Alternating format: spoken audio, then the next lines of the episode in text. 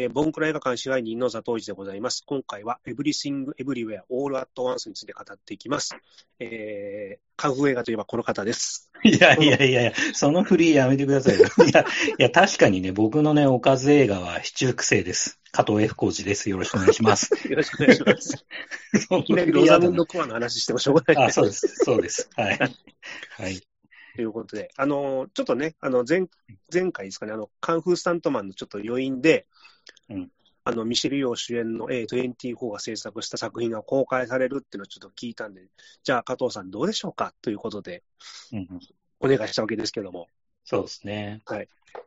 で、公開ちょっとしばらく経ってね、あのーうん、今収録してる週が3月16日なんですけど、この週にもうアカデミー賞がまあ、ノミネートで上位に食い込むって話は聞いてたんですけども、まさかの、作品賞、監督賞など、主要7部門を受賞するという作品になってしまったという。うんうん、ええー、もうね、我々は常に後出しじゃんけんということで。ということで、よろしくお願いします。あ、お願いします。あれも公開すぐ加藤さん見に行かれました？えっとね、僕、いつ行ったんだろう？先週の木曜日ぐらいかな。ちょっと親父くせえこと言うと、休日以外に時間なかったりするんで、あの、平日の昼、あの、夜行ってきましたよ。はい。どうでしょうか？これ本当にむしろザトイさんに聞きたいけど、僕もね、こう最初にね、あの、カンフースタンドマンの話を前に、このボンクレ映画館でさせてもらって、その要因でね、こう、えー、ザトイさんからエブリシング・エブリウェアもどうですかって聞いたときに、やっぱマルチバースっていう題材もね、まあ大好物だし、アメコミ、それなりに好きだしね。はい、カンフー映画っていうのも、まあ、それなりに好きなんで、まあね、こう、大好物二つみたいな感じがあったんで、すごくね、楽しみに見に行ってきたけど、どう、なんかよかねえなっていうのが正直なところ なんですよね。はいはいはい。わかります。わかりますよ。あ、よかった。はい、あよかった。仲間がいいと。そうそうそう。だからこれだけね、評価されてる映画なんで、まあ、すごくいい作品なんだろうなと思いながらも、やっぱりちょっと、もう一回見ないとわかんないとか、まあそういう部分はだいぶあるのかなっていう感じはしています。はい、ただまあさっきお話出た通り、えっ、ー、と、アカデミー主演女優賞を取ったね、ミシェル・ヨーが取ったっていうのはすごくね、感慨深くて、まあそれについては本当にこういろいろね、えー、思うところあるって感じです。はい。すいません、こんな回想で。ありがとうございます。はい。いや、私もですね、あのー、ミシェル・ヨー姉さんがね、ハリウッドで主演張って、うん、A24 で出るって聞いた瞬間に期待していったんですけども、マトリックスのようなあの作品内ルールの把握に時間がかかっちゃったのと、あと想定してたマルチバースの規模が大きすぎて面食らったっていうところもありました。うんで、あと、マルチバースの話っていうのは、まあ、予告編でも理解できてたんですけども、まあ、僕の頭の中で東東京ドームぐらいの大風呂敷広げられた感じで、で、おそらく自分の中でまだ加藤さんと一緒で咀嚼しきれてないんですよ。で、頭の整理がついてないんだと思うんですけど、時間が経ってもう一回見ると印象が変わってくるのかもしれないなっていう段階です。あの、時計仕掛けのオレンジとかファイトクラブも私初めて見た時って、こう、咀嚼できなかったんですけど、数回見て好きになった類の作品があるんで、ちょっとこれ、時間を置いてもう一回見たいなっていうのはありますね。なるほどね。まあ、はい、多少はまあ、どっか説明を、あの、見た上で見たら、また印象変わるかもしれないっていうのもあるかもしれないですね。そうですね。うん。うん、あと、作品内での奇妙なことをしなければ別世界のスキルを得ることはできないっていうルールが、まあ、自分の殻を破らなければ新しく飛躍できないっていう例えなのかなと思うんですけど、言おうとしてることは、まあ、現実でも理解できるんですけど、うん、ちょっとこう、受け身取りづらかったというか、なんですかね、まあ、ミシェル・ヨー主演映画っていうイメージが最初にあるんで、うん、例えばこれ、山本龍二さん主演の映画だったら違和感ないですけど、ノリがお下品なとこもあったじゃないですか。うん、そうね。まあ、よ予告編を見てたら SF アクションかなと思ったら、ちょっとドラマコメディ部門の方がちょっと軸足を置いてたのかなっていう。まあ僕がこの見ようとしてる軸足がと全然違ってたっていうのがあったのかなっていう。なるほどね。で、まあネットでも賛否分かれてるのは、そういう気持ちでもなんか分かるなっていうのは感じました。ああ、そうなんだ。ネットで分かれてるんですね。はい、そうですね。全然受け付けないって方もいれば、もう泣いちゃったっていう方もな泣くことあるのかなうん、なるほどね。まあ最後の方とかね。うん、はい。という感じでございますね。なるほど、なるほど。でも僕ね、こう、えっ、ー、と、カンフーのシーンが結構ね、前半にギュッと詰まってて、はい。なんかその辺はやっぱりね、こうさっき僕わからないよって話したんですけど、前半の部分のそのカンフーのシーンとかはやっぱり逆に言うとこう、えー、理解できる、あのしすぎるぐらいね、すごい理解できる シーンがいっぱいあって、はい、で、やっぱりかジャッキー・チェンリスペクトっていうところもすごくあったんで、まあそこはすごく見どころだなというふうに思ってて、はい、えっ、ー、と、まあ例えば本当にトロフィーを取り合う、奪い合うシーンとかは、なんかあの、はい、レッドブロンクスとかの、あの、暴走族と瓶を取り合うようなシーンがあったりとかするんですけど、ジャッキー・チェンの映画で。なんかそういうのを思わせたりとか、うん。ピザ屋のね、看板で振り回して戦うようなシーンとか、なんかこう、ファイナルプロジェクトのジャッキー・チェンのこう脚立でね、戦うシーンとか思わせたりとか、やっぱりなんかそういうカンフー映画リスペクトはかなり入ってたんで、なんかその、そうね、僕はもう正直そういう意味では本当に、まあ今回アカデミー賞も作品賞もジャッキー・チェーンが取ったようなもんだとさえ思ってますよ。そうそう。ジャッキーのおかげなんじゃないまあ、鉄板焼きだって、まあ、下手すればね、レミーの美味しいレストランじゃなくて、もうナイスガイ的なね、こう、ジャッキーチェンのナイスガイリスペクトみたいなことを考えると、もう本当こう、アクションシーン全部ね、これジャッキーチェンなんじゃないかなっていうふうにね、思ってるんで、まあね、もう本当、だってトロフィー奪い合うのだって、究極言っちゃうもう、証券とかでおかずをね、あの師匠とね、取り合うシーンとかからも発展してね、うん、今こうやってね、ハリウッドでね、こう、そういうものが引き、受け継がれて、まあなんかね、表現されてるっていうか、まあアクションシーンに生かされてると思うとね、本当ジャッキー・チェーンのおかげなんじゃないかなって、それは思ってますよ。はい。わかります。あの、キー・フォイクアンが、あの、ウエストポーチを、うんうんうんなんて言いますか、上、上弁って言うんですかね、縄の。あ、そうそうあそうそうそう、縄のね。うんうん。本当は槍、槍の先をね、紐につけて回すっていう武器があるんですけど、それをウエストポージバージョンで戦うというシーンがあったじゃないですか。うんうん、あれなんかもろ、あの、ジャッキースタイルというか。そうですね。日常のものを武器にするっていうのはね。うん。あ、そうそうそうそう。結構今回の作品は、だからその場にあるもの結構使いますよね。はい。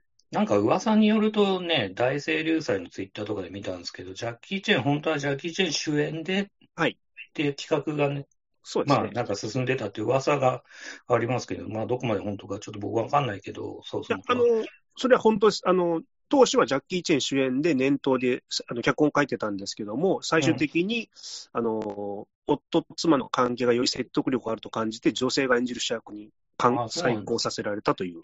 うんはい、じゃあ、それが本当なんだ。じゃあ、なんかね、ツイッターとかでも、なんかジャッキー・チェンその企画断ったの、なんでだよみたいな声があったり、それに対して怒ってる人がいたりとかって、まあ、やっぱりファンって熱いからみんなそういうので熱くなっちゃったり。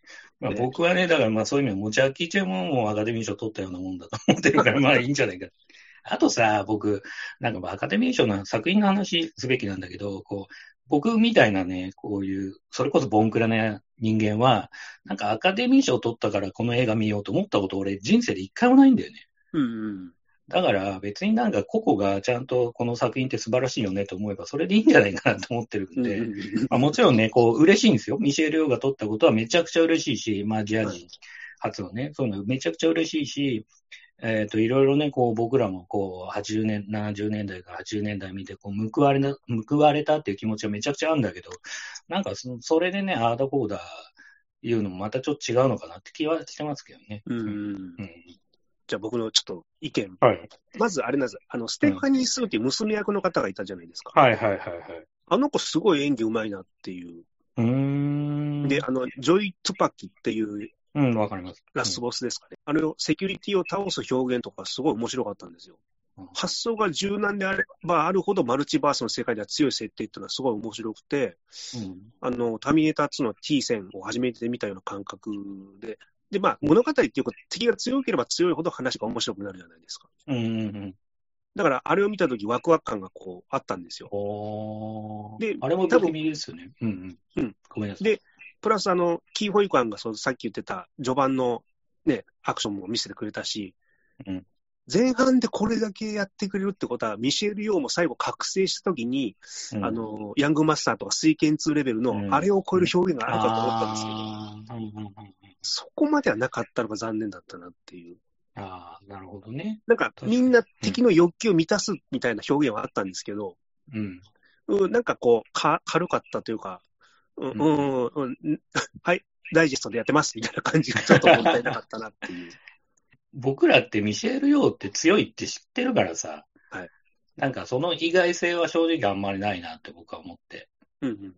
なんかあれが、俺ちょっとわかんない。名前間違ってたらごめんなさい。なんだっけ？一恵義恵日本の女優さん。まあ日本のお母さん的な人が、はい、まあ例えばサザエさんで言ったら船、船さんみたいな人が、はい。覚醒して、めちゃくちゃカンフーの達人になったら、めちゃくちゃ面白いと思ってるんだけど、うんうんうん、ミシェル・ヨーって、まあ、僕もこう、もう見た、もう見てるし、もうこう見に行ってる瞬間からもう、まあ、普通のおばさんじゃないよね。普通の中年女性じゃないよねって知ってるから、なんか一、はい、意外性はやっぱないから、なんかそこの覚醒っていう部分ではちょっと物足りなさ感じちゃったのかもしれないね。あ、うん、あ見たことあるよね。あれなんですよ、ミシェル・ヨーのアクションが見たかったのに、うん、多分スタント、もしくは代役が動いてるカットが多すぎて、本人の盾が意外に少なかったなっていうのが。おー、さすが、見どころすごい。結構あの、なんですかね、か影というか、あの、逆光で見えづらくしてたんで、あ、これ、本人じゃないなっていう。もう60だから許してあげてよ。そうですね、もう 60以上の方にね、体を酷使させないっていうか、まあ、あと、ハリウッドの組合がうるさいんで、うん、あの、ラッシュアワーの時みたいに本人はできるんだけど、スタントマンがやってるのかなっていうのも。それもあるかもしれないですね、マジでね。お手本が本人がやってるってわけわかんない、うん、あの、場面あったじゃないですか。うん、ありましたね。これをやってねっていう、あの、ジャッキーが、じゃあ本人やれよっていう。やれよっていう。あのパターンなのかなってちょっといろいろ勘ぐってしまったんですけども。なるほどね。まあ、あと、ポリスストーリー3でも見せたあの、片足上げる十字の構えてるんですか。あれをやってくれたのは嬉しかったなと。そうですね。あれ、なんか、嬉しかったですよね、やっぱりね。まあ、多分アメリカでもポリスストーリー3は、あの、ジャッキー・テンが95年にレッドブロンクスでブレイクした直後に、うん、あの、スーパーコップというタイトルで公開されてたんで、まあ、認知度ひょっとしたら高かったのかなと、そこは。うん、スーパーコップ多分それなりにありそうですよね。ですよね。うん、まあ、それ以降ね、あの、ボンドガールとしても活躍したり。そうそうそう。007の、こう、なんだっけ、トゥモロネバダイだっけ、はい、とかも、はっきり言ってあれ、中国保安局の役で、僕、ポレストリ3の外伝って思ってますからね、僕。うんうんうん、同一人物って感じで見てると余計面白いから。だからそのに、あれはあったんじゃないかな、かなりイメージっていうかね。うん、うん、確かに。まあ、あと、ちょっと本作通して思ったのが、ミシェル・ヨー版ザ・ワンっていう印象があったんですよ。ああ、俺ザ・ワンの、あれ忘れてたのに、ジェットリー対ジェットリーみたいな感じ。125のパラレルワールドが存在するマルチバースで、あの、唯一無二の存在がザ・ワンってやつであのね、ジェットリーが戦うっていう。それ見てから今日参加すればよかった。それ言いたかった。なるほどね。えー、っていうのは、ふと思いました。でもね、ザトイさんが言ってる通り、そのミシェル・ヨーがこうやってアカデミー賞を取ったっていうのが、こう、はい、僕らはその世界線で生きてんだなっていうのはね、はい、やっぱ思いますよね。そうですね。あ、なんか俺でもスイスアーミーマン、そのダニエルズダニエル監督のスイスアーミーマンも一応見たんですけど、はい。俺前半のその、お下品な感じにちょっと、えー、嫌だなと思っちゃって。うんうん。でもまあ最後はね、やっぱりこう、泣かせるというか、うん、やっぱり感動はそれなりにあるし、まあいい作品だったなとは思ってて、むしろスイスアーミーマンの方がもうちょっと好きかもしれない。お でもすごい、なんつうの、どっちみち、こう、スイスアーミーマンも、今回のエブリシング・エブリウェアも、まあ、なんつうの、こう、今生きてる自分はちょっと、本当の自分じゃない的な感じとか、はい、なんかその、現、別の現実があるんじゃないかと思わせるようなところっていうのは、なんか共通してるのかなって感じは、うん、えっ、ー、と、ありましたね。監督の、まあ、カラーというか、まあ、これからそのまたそういう同じようなテーマを描くかどうかわからないけど、まあ、少なからず、その、セイサーミーマンとエブリシング・エブリウェアはそういう感じなのかなと思いましたけど。うん石同士で会話するシーンあったじゃないですか。あったね。僕はあそこ好きなんですけど。結構あれは、はい、ハリウッドの超大作としてはすごい表現だよね。超大作ではないのかもしれないけど、今回ね。まあね、予算的にはね、それなりに抑えられたような作品なのかもしれないけど、すごいよね。はい、こうやって評価される映画ね、ああいう表現はありなんだっていう。ええ、結構あの、セリフが積極臭いセリフになりそうなところを役者に言わせずに文字だけで見せるっていうのは、結構あれの方法は抵抗なく受け止めやすかったなと思ってですね。ああ、確かに。ただね、あの、A24、まあ、だけじゃなくて、うん、他のハリウッド映画もそうなんですけど、その、時代の風潮なのか、アジア人とか、あと同性愛とか、なんか配慮しすぎというか、目配せ無理やり入れてるような感じがしますね。あれ、何なんだろうね。でも、あれ、求められてるのかなよくわかんないよね。ディズニーとかも、はい、バズ・ライトイヤーとかね、例えば。よくわからないですよね。理解してますよ、私たちはって、なんか取ってつけたように入れてるから、んって思うんですよね。そういうことなのかね。うん。まあね、人種も含めてね。うん。なんか、そこ、自然になってないような気がして、どうも。逆に ね。逆にね。みんなね、いろんな人たち入れてるから。まあ、トレンドっちゃトレンドなんでしょうけど。まあ、単純にあれもあると思うしね、中国で売れるっていうのもあるだろうしね。うん。まあ、同性愛はちょっとあれかもしれないけど。そうですね。ちょっと僕、最初映画見たとき、こう、吸い込みが悪くて、解説読んでみたんですけど、うんうんうん。ななんですかね、黒いベーグルが人生の興味を示して、その額につけた目玉がネガポジ関係にあるとか、こう読んでたんですけど。なるほど、なるほど。えそういう解説読んでも、どうもまだ吸い込みが悪いんですよ、俺、下手すればもう見ねえかもしんないよ。あ、見ないですか？いや、わかんない。うん、でも、アクションシーンもう一回見てみたいなと。うん、あの目玉はあれなの、陰と陽のマークみたいな。で、ちょっと、あれですよ、鑑賞直後の時あ、もう自分が老いたのかなと思って。あ、俺と一緒の感想だ。あ、やっぱそう思いました。そう、だから、あ、俺もこう若いノリについていけないのかなと思って。うん。これが受けるのに、もうめちゃくちゃあるから、やっぱり息子とか娘がいると、うんうん、彼らが見てる動画とかもわけわかんねえなっていうか、思ってるんで、なんかそういう感じなのかな、俺ってちょっと思いましたけどね。うん。いや、加藤さんの中でほら、親子間の話とかって、自分に置き換えることがあるのかなそれはめちゃくちゃあった。それはね、あのー、めちゃくちゃある。あのー、長男は11歳で今絶賛あの反抗期中なんで、はい、だからその、ステファニー・スだけの、はい、その反抗してる感じとか、まあ自分、なんだろう、自立していく感じとか、まあなんか、ああいう感じはすごくね、こう、最後はね あの、ぐっときましたよ。確かに。うんうん。めちゃくちゃ気持ちはわかるっていうか。僕はあの作品の中で、その自分に置き換えるキャラクターが一人もいなかったんですよ。ほう、おおおなるほど。投影できる人が。そっか。かそれが原因なのかなとずっと考えてたんですけど。ああ、なるほどね。うん、確かにね、俺はそういう意味だと、子供との関係はすごく常にバチバチだから、ああいう感じ、うん、ああいう感じはあるから、はい、すごくこう、うん、あるね。あの、特にね、あの、そんな話していいのかわかんないけど、あの、同性だから余計にね、こうぶつかっちゃうっていうね、あるんですよ。それは確かに俺、そこは感情移入してたかもしれない。うん、ただ、ステファニー・スーはなんかミスター・マリックの娘さんみたいな感じだなと思って。なんかラッパーやってる 娘さんみたいだな でも人気あるんですよね。そうですか？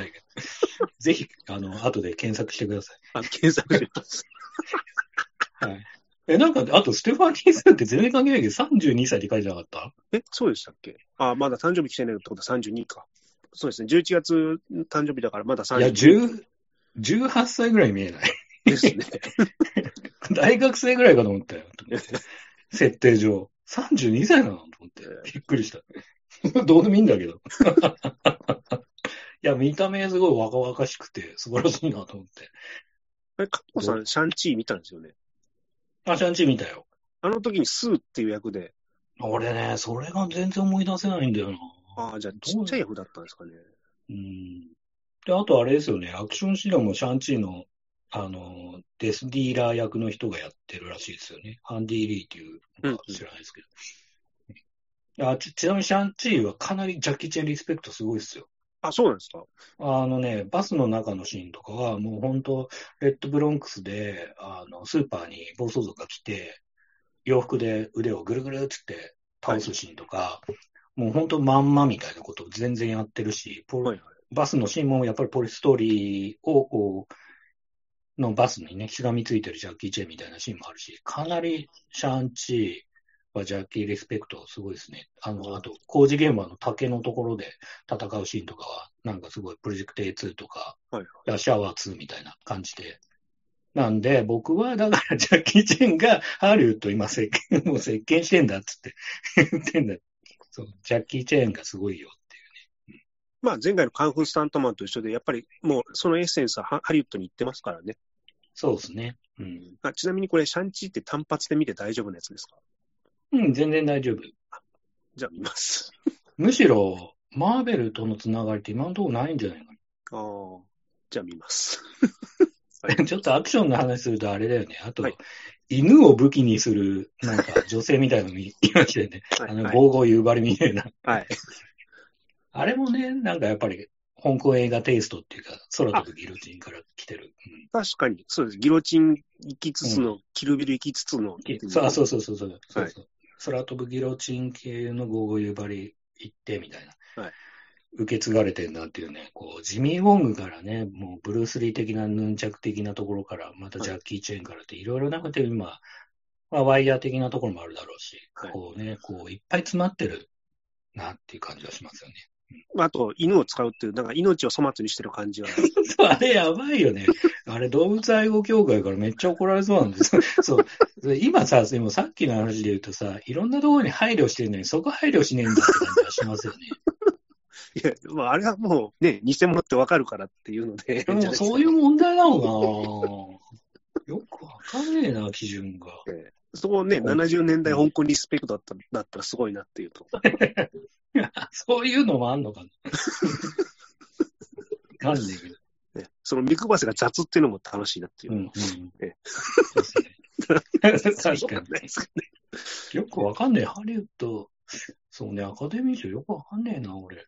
まあでも、あのちなみに、、ザトエさん映画詳しいじゃん。その、アカデミー賞なんかその、基準ってあるんですか？なんかこあ、でもさっき言ってた、あのーうなんですか、そのマイノリティとか配慮するのがもう最近の条件になってるらしいですね。う。えー、逆に作りづらそだから、なんか配慮、配慮で、逆にそれ縛りにならないですかっていう。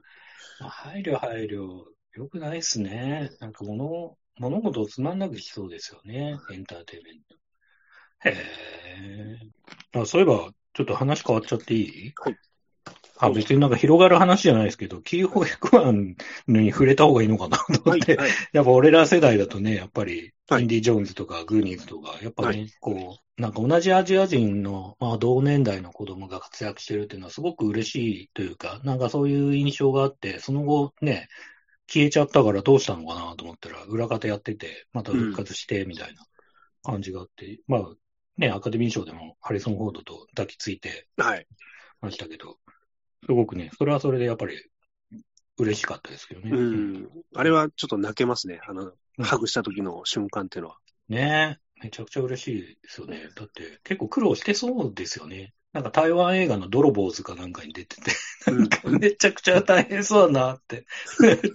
日本でも人気あって多分ロードショーとかの、はい雑誌のロードショーとかのムック本みたいなの出たりしてね、写真集みたいな、すごく人気あった人なのに、めちゃくちゃ台湾映画とか出てるから大変そうだなと思って。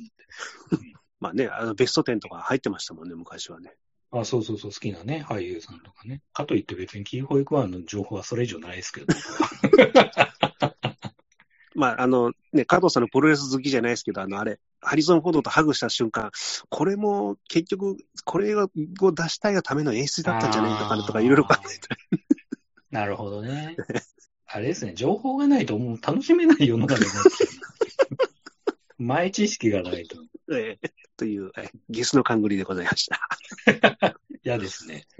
俺ね、そう、今回さ、やっぱりミシェル・ヨーが主演女優賞取って、やっぱ天下取ったなって感じがあるんですけど、はい僕らが生きてるこのアースではね。はいでもさ、こうやっぱ80年代にいっぱいスターいたじゃないですか。あ女性のアクションスター。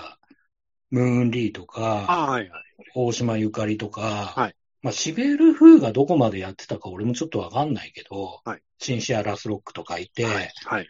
80年代活躍してて、はいでも結果として、ミシェル・ヨーはアカデミー主演女優賞もらって、ここまでの評価を得てうん、かたや、この間のカンフースタントマンでもちょっと話したけど、はいムーンリーは大やけどを負って、はい。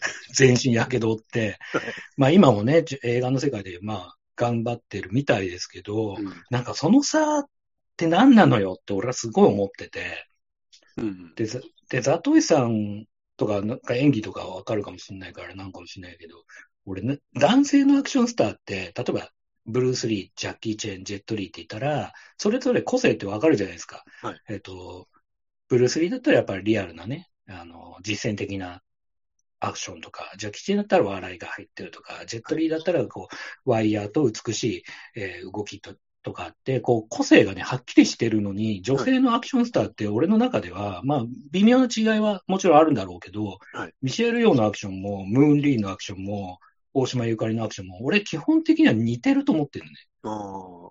まあ確かに個性を出すってところは難しいですよね。女性そうそう。女性のアクションスターって結構似てるじゃないうんうん。なんかね、特にね、ムミシェル・ヨンとかムーン・リーとかもこう、ダンスやってたから打点の高いこう蹴り技が美しいとか、なんか開脚がすごいとか、なんか結構こう、もちろんね、命張ったスタントもたくさんやってるんであれなんだけど、はいなんかこう、そ似てるはずなのに、似てるはずだし、むしろなんなら俺、ムーン・リーの方が可愛くて好きなのに、うん天下取ったのはミシェル・ヨーっていうのも、こう、なんかまた不思議な、こう、べ俺の、俺の頭の中のアースの中では、ムーンリーがもうアカデミー賞取ってるぐらいうんの、こう 未来もあっては、いだからなんかこう、なんつうかな、いろんな、ね、あの、今回のこう、エブリシング・エブリウェアの中にも、西脇さん出てんだよね、確かに。そうです。はい。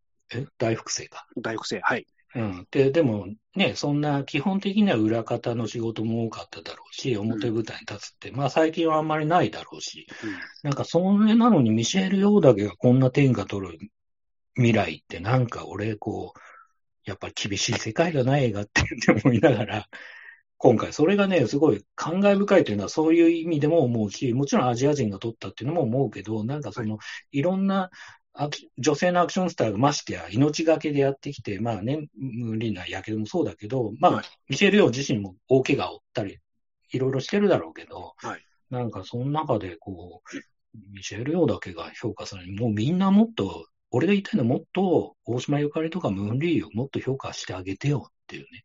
あ、これを機会に。はい。そういう気持ちはめちゃくちゃあるなっていう感じがはいしました。で、なんかミシェル・ヨーに関しては、もしかしたら、まあもちろん俺もみ、なんかいろいろ見てて、やっぱり、えっ、と、アクションの美しさもあるし、なんかあの雰囲気が、やっぱりさっきの話で言うと、中国保安、なんだっけ、保安局はい。とかの役ってぴったりじゃん。なんかこう、はい。硬い役とか、はい。007もそうだし、グリーンディスティニーとかもそうだけど、こうはい、カンフーの達人って感じもすごいするし、あのはい。雰囲気とか、やっぱりなんか育ちがいいから、なんか品があるのか、なんか、こうね、なんかそういう雰囲気が評価されてるのか、もちろん演技も、なんか語学も達者だみたいなことをうん言ってて、ジャッキー・チェンも言ってて、うんなんかまあね、演技力もあるのか、なんか、個人的にはみんな評価してあげて、大島ゆかりとかもう一回見直そうぜ、みんなって、俺はすごい、言いたいよね。YouTube 見たらすぐいっぱいいっぱい上がってるからさ、すごい、すごいんだよ、本当はっていうね、他の人もっていう。今回すごいそれを俺、俺、そう思った。だから俺のアースではムーンリーがアカデミー賞を取ってるなっていうのかね。うんただなんかあれなんですよね、ミシェル・ヨー95年に、なんだっけ、レディー・ハードって映画が、えっ、と、1985年はいなんですけど、ちょっと早いんだよね。はいあの、パイオニあもちろんあの、アンジェラ・マウとか、こうね、模様ドラゴンとか出てるアンジェラ・マウとかも、昔はいるんだけど、80年代の、その、えっ、と、レディーアクションものみたいなののパイオニア的な存在らしいんで、うん。だからそれがやっぱりあんのかもしれないけどね、やっぱ先先にやってたっていうね、ムーンリーの天使行動動画も、えっ、と、87年とかだから、はいちょっと2年遅れって結構多分おそらく当時の2年間って超でかいと思うから、うん。ちょっと入りが遅かったのかもしれないけどね。うんだからさ、まあもちろん、その、作品にも恵まれてて、ポリストーリー3とか、うんあの、ね、やっぱり出たっていうのもでかいだろうけどね。うんうんなんかそれはね、すごく思うかまあな。なんか僕90、うんはい、どうぞ。いいのこんな喋って。どうぞどうぞどうぞ。90年代だとさ、チャンツィとか、チャンチーム結構、まあアクションスターではないけど、まあ結構比較的こう、グリーンディスティンとかいろいろこうアクションやったりとか、あとチョコレートファイターのね、ジージャーとか、はいめちゃ、でね、俺思ったんだけど、チャンツィもジージャーとかも、ムーンリーも、なんかみんなめちゃくちゃ可愛いんだよね。可愛すぎるっていうか、うん。可愛すぎちゃって、なんか使いづらいのかなって俺思った。うん。なんかポリストーリーとか3とかが仮に他の人だったらすげえ違和感だし、うん。うん、なんか他の作品とかも、だからなんかああいう感じの、ね、シャンチーとかでもちょっとこうベテラン的な、カンフーの達人的な役とかも、なんかすごくぴったりだから、やっぱなんか他の子たちはすごいんだけどね、っていうね。なんか俺はそれがなんか、そう、ミシェル・ヨーはもう当たり前のように、だからなんかね、WBC でも大谷もいいけど、他のいぶし銀もいいんだよっていうね、こういう感じもね、こうあるじゃない。はい。プロレスでも。木戸治がいいよね、みたいな。三重視で言ったら蝶野がいいよね、みたいな感じやっぱあるから、なんかそういうのを、なんかこう、みんなにね、改めてこの機会にね、知ってもらえたらなっていう、ちょっと熱いことを言いました。以上です。はい。あの、やっぱりあれですかね、あの、えーミシェル・ヨー自体がもう、あの、世界でうん売ろうとしてるっていうのが前提にあったっていうのもでかかったのかなと。あ、そうなの？どどどどういう意味ですか？いや、まあ本本人が、だって他の人たちは、その、出る気がなかったって可能性もあるので、ああ、なるほどね。はあ、はあはあはあ、まあ、あとさっきおっしゃってたポリスストーリー3っていうフックが一番大きかったのかなと。ああ、じゃあやっぱりあれ、すごいことなんだね。ねなんかね、ミシェル・ヨーってこう、子供の頃からバレエやって、ロンドンにバレエの留学とかも行ってたみたいだから、はい若くして、結構なんつうの、こう、世界が広がったのかもね。うんなんかもともと。うんうん。でも、まあれ、マレーシアだっけ出身。はい、そうです。だしさ、やっぱりなんかこう、より英語が近い距離にあっただろうし、うん。もちろんマレー語がメインだったと思うけど、なんかいろいろね、いろんな言語が飛び交うようなシチュエーションで育ったりして、なんか基本的な考え方が確かにワールドワイドだったかもしれないよね。なるほどね。それはあるかもしれないちょっと僕の勝手な想像ですけど、うんまあ、ミシェル・ヨーの顔立ち自体が、えーうんアメリカの観客に好かれるタイプの顔立ちではなかったかと。な。えー好かれるタイプ。好みのタイプの顔立ち。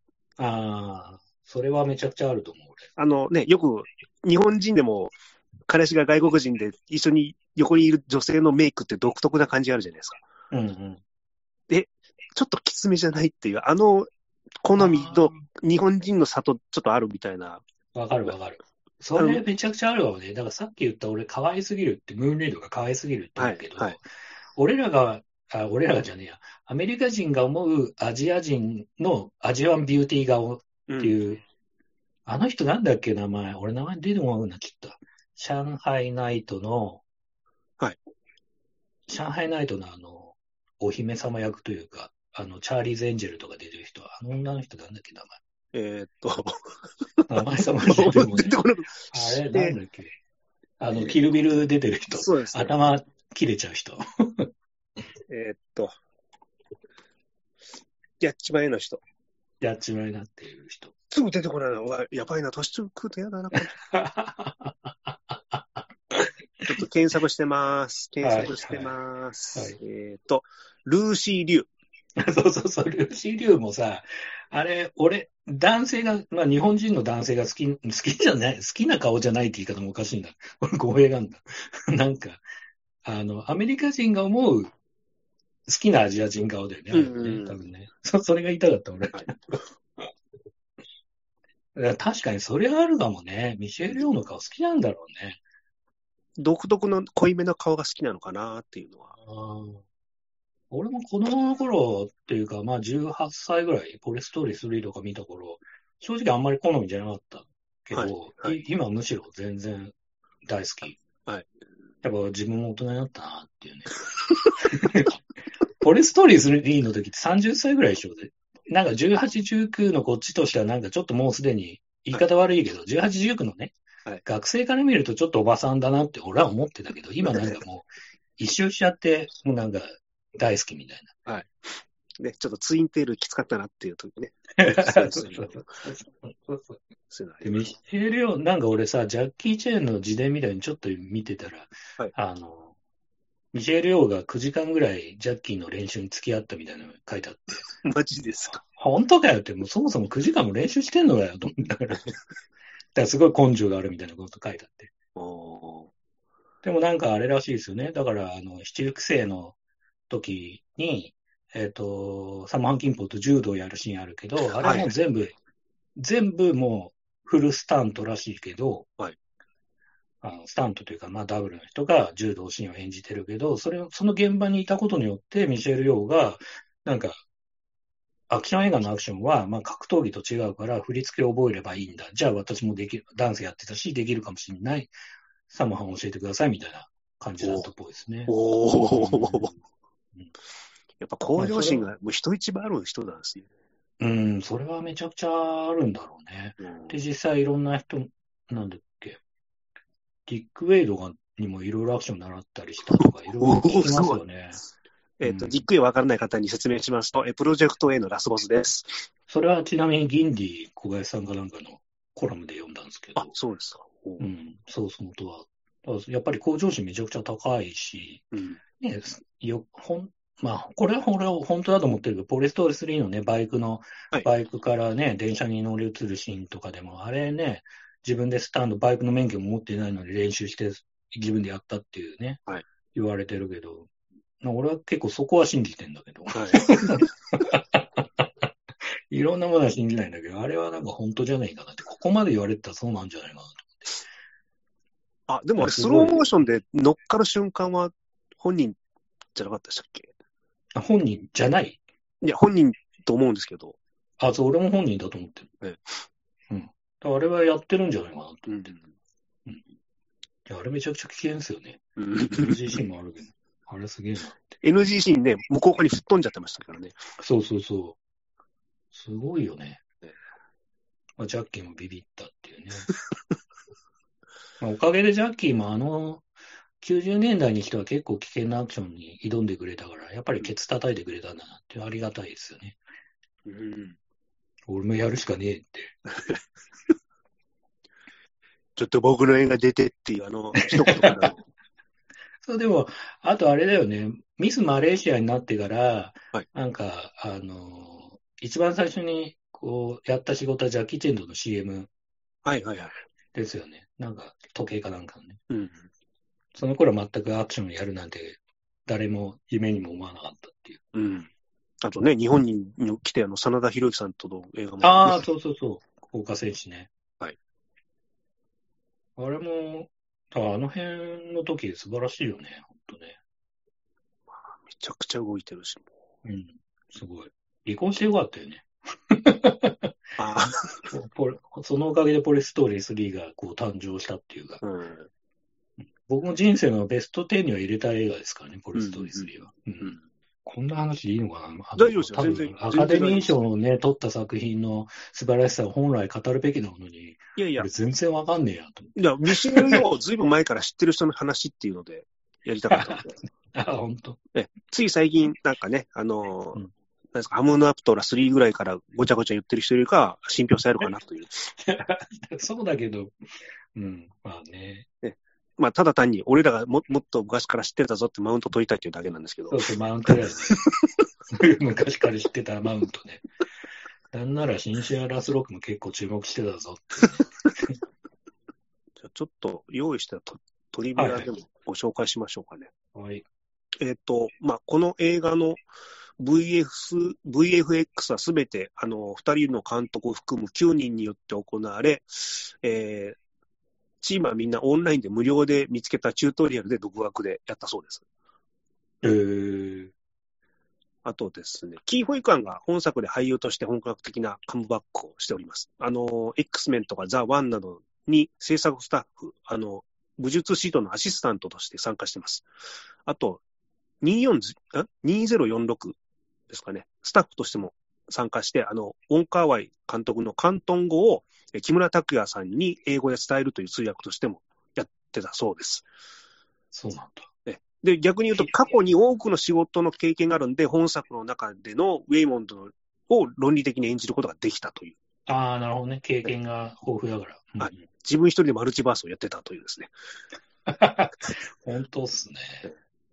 なんか、キーホイクワン、その、さっき言った台湾かなんか、その、泥棒ズって映画の中では結構アクション演じてるみたいで、うん。そのす、その段階である程度もうアクションはだいぶ上達してたみたいですね。うんうんまあ、それがね、後に裏方として頑張ってる割に役に立ったんだろうけど。うん。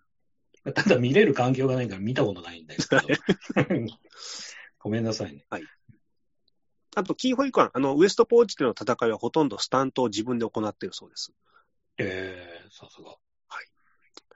あと、ジェイミー・リー・カーチスのキャラクターの、えー外観はですね、えーっと、日本でいう国税局みたいな、あの、機関があるんですけども、その職員のストックフォトに基づいて作られたそうです。はい。えーっと、あと、映画の予算はですね、驚くほど低い、えー金額で、あの、監督たちはマーベルのケータリング予算の費用で映画を作ったと冗談で言ってたそうです。でもなんか低かったって言いますね。だから最近はそういう映画もちゃんと、というか、まあアカデミー賞取れるうん。文化になってきたってことですよね。まあうん対策みたいなものだけじゃなくてね。イブリンとジョブが岩になるシーンは、もともとセリフが音声で表現される予定でしたが、ミシェル・ヨは代わりに字幕をつけることを提案しました。なんか俺の頭の中であれも喋ってる感じだったけどね。うん、言葉が聞こえてくるかのような印象さえ受けましたけど、俺は。うんまあ、岩だからね、あの、声出すよりかは、なんか、うん、文字の方が確か。に、文字の方がいいですね。うんうん。味わい深い。なんか文字が出てる感じもすごいおしゃれでしたよね。うんうんあの、単純に下にバーって出るだけじゃなくてね。はい。あ、そう。おしゃれだよね、この映画ね。それは思った。あじゃあ次行っていいですか？はい。えっ、と、この映画はわずか10巻の劇場での公開公開からスタートしました。そっからのさ、回収率やばいよね。その予算に対してのさ、こっからまた売れ、世界中でね、これをきっかけにというか、また見ようとする人いるじゃない。そうですよね。あのさ、あの、アカデミー賞、なんか俺の知り合いが、アカデミー賞11部門がなんかノミネートされたあの映画なんつうの？名前た、長いタイトルで、つって聞かれて。はい。うん、絶対見なきゃって言ってる人いたの。あ、やばい。やっぱそういう人いるんだなと思って。うんうんうんやっぱアカデミー賞を取ったから見るっていう人は、やっぱ、ある程度一定数いるし、まあうんもちろんね、こう、すごい作品なんだなっていうのはすごいわかるからいいんだけど、うんまあ結構いるんだなと思ったから、うん、すごいですね、そこから10巻からね。うん。のし上がり方が。本当ですね。投資としては最高ですよね。うんまあ、あの配給会社としては、あのこのアカデミー賞の賞レースやってる時に日本公開するっていうのを、まあ、タイミング見計らってうーん。まあやるパターン多いですけどね。なるほどね。まあ、賞取った方が、あの売れ行きも好評なので。そうですよね。うん。まあ、あと、ご案内の通りですけど、第95回アカデミー賞で11部門でノミネートされて、まあ、アジア人女性初の主演女優賞をはじめ、作品賞、監督賞、助演男優賞、助演 女優賞、脚本賞、編集賞の7部門を受賞。えーわからない。ロード・オブ・ザ・リング王の期間を上回り、史上最も多くの賞を獲得した映画となりましたと。すごいですね。でもこれってでも俺、本当ブルース・リーから続いて、はいい、ろんなアジア人が頑張ってきた上でのミシェル、まあ作品もそうだし、ミシェル・ヨンもそうだし、受賞だと思いたい。うんうんうん テント戦がこう一気に集まる。そうそうそうそう。一気に。ここでさっき言った通りね、映画にそういうテイストも入ってるっていうのはやっぱあるし、ミシェル・ヨー自身もね、やっぱサモハンとかいろんな人の影響を受けてるだろうし、うんまあ、そういうのがあった上でこうやって受賞してると思うんでね、まあ、僕ら、僕らの勝利ですよってことを言いたいです。ザトイさんあんまわかんないかもしれないけど、はいこうターザン山本風に言ったら、完全勝利ですよって感じなんですよ。この映画見てきた人間たちに。まあ、あとちょっと話出ましたけど、西脇美智子さんが、えーうんほんのちょっとだけ登場しております。それも嬉しいよね。あの、我々の世代で言うと、大複製の女ヤクザの役で、最高だよね。ぬ着物脱いだら、なんつうの、ああいうの。レオタードっていうんですかね、そういう。スクール水着っぽい感じの、そうそうそうね。最高だよね。ムッキムキの体を。あのあの当時何でしたっけ？ボディービル界の山口百恵と、桃江ちゃんって言われて。まさかのね、もう、久しぶりに石脇美智子さんを見てしまったという。なんかあれですよね。あの、すごい本当に、スタントマン、女性のスタントマンとしてもすごい、あの、裏方として活躍されてるみたいですよね。うん。うん、すごいですよね。もうちょっと、あの、西脇美智子さんも今後活躍を見たいなと思う。いや、本当そうよ。本当そうですよ。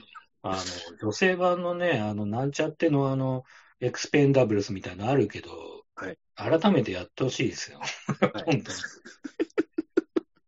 確かにね、西脇さんだったら全然いけるし。そうそうそうそう。みんな集めてやってほしいよ。あとね、西脇さんのおかげで、ちょっと特殊な性癖にも目覚めてしまったというですね。ああ、それもあるなちょっとムキムキの女の人に好きになるという。ああ、すごいわかるわ。俺、俺のエロはあれかもしんないね。複製シリーズであるかもしんない。ベッドの下に潜り込みたいみたいな気持ちあるかもしんねえな。縄でね。はい。ぐるぐる巻きにしたりとか。ああの縛り組っていうあの強盗に入られて、そうそうそうそうはい。そういうもう俺、性癖になっちゃったかもしれない。あれ、サモハンの性癖、俺に映ったかもしんねえな、確かに。もうそろそろあの透明人間講座っていう本を読んで、全裸でうろうろする可能性も本。当にありますね、はいマジで。ただ、あの、わかんない人に今申しますと、五複製、えー大複製、七複製、今、メドレーで喋っておりました。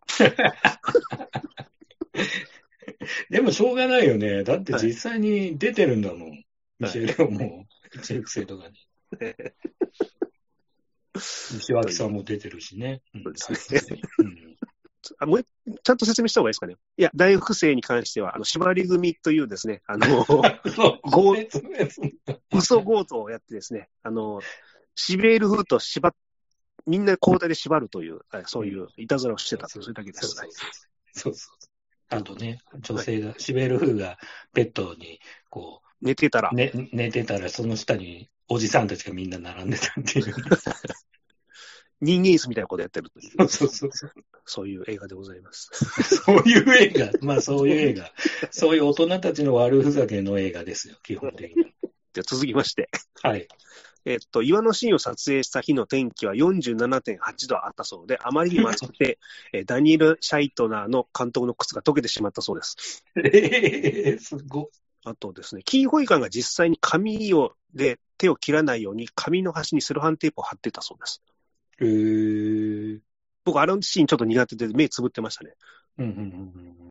あ、俺、怖いなんて一切思ってなかった。そういう風に見てる人もいいんだ。はい。へえー。なるほど。えー時代劇で人がね、刀で切られても平気なんですけど、ああいうリアルな痛みって苦手なんですよね。なんか、あとね、ザトリさんもなんかで言ってたけど、あの、集合体怖い人とかも、この映画苦手じゃねえかみたいな。あ、はい。あの、目玉をね、あしらったポスターがあったんですけど、そうそうそう。はい。今回の。そういうブツブツが苦手な人はにがダメかなって、あの、ね。ポスターを。という感じでございました。トリベでございました。はい。なんか80年代後半から90年代前半までのその辺の女性アクションものはちょっとできれば見直したいけど、なかなかね、こう、普通の動画配信サイトだとないからきついなと思いながら。うんうん。まあ逆に言うとね、YouTube とかにね、まあ無断でアップしてるのはあったりするんですけどね。はい。なんかあの頃って、なんか香港低予算のものほどやっぱり逆に危ないことやってるっていうか、はい。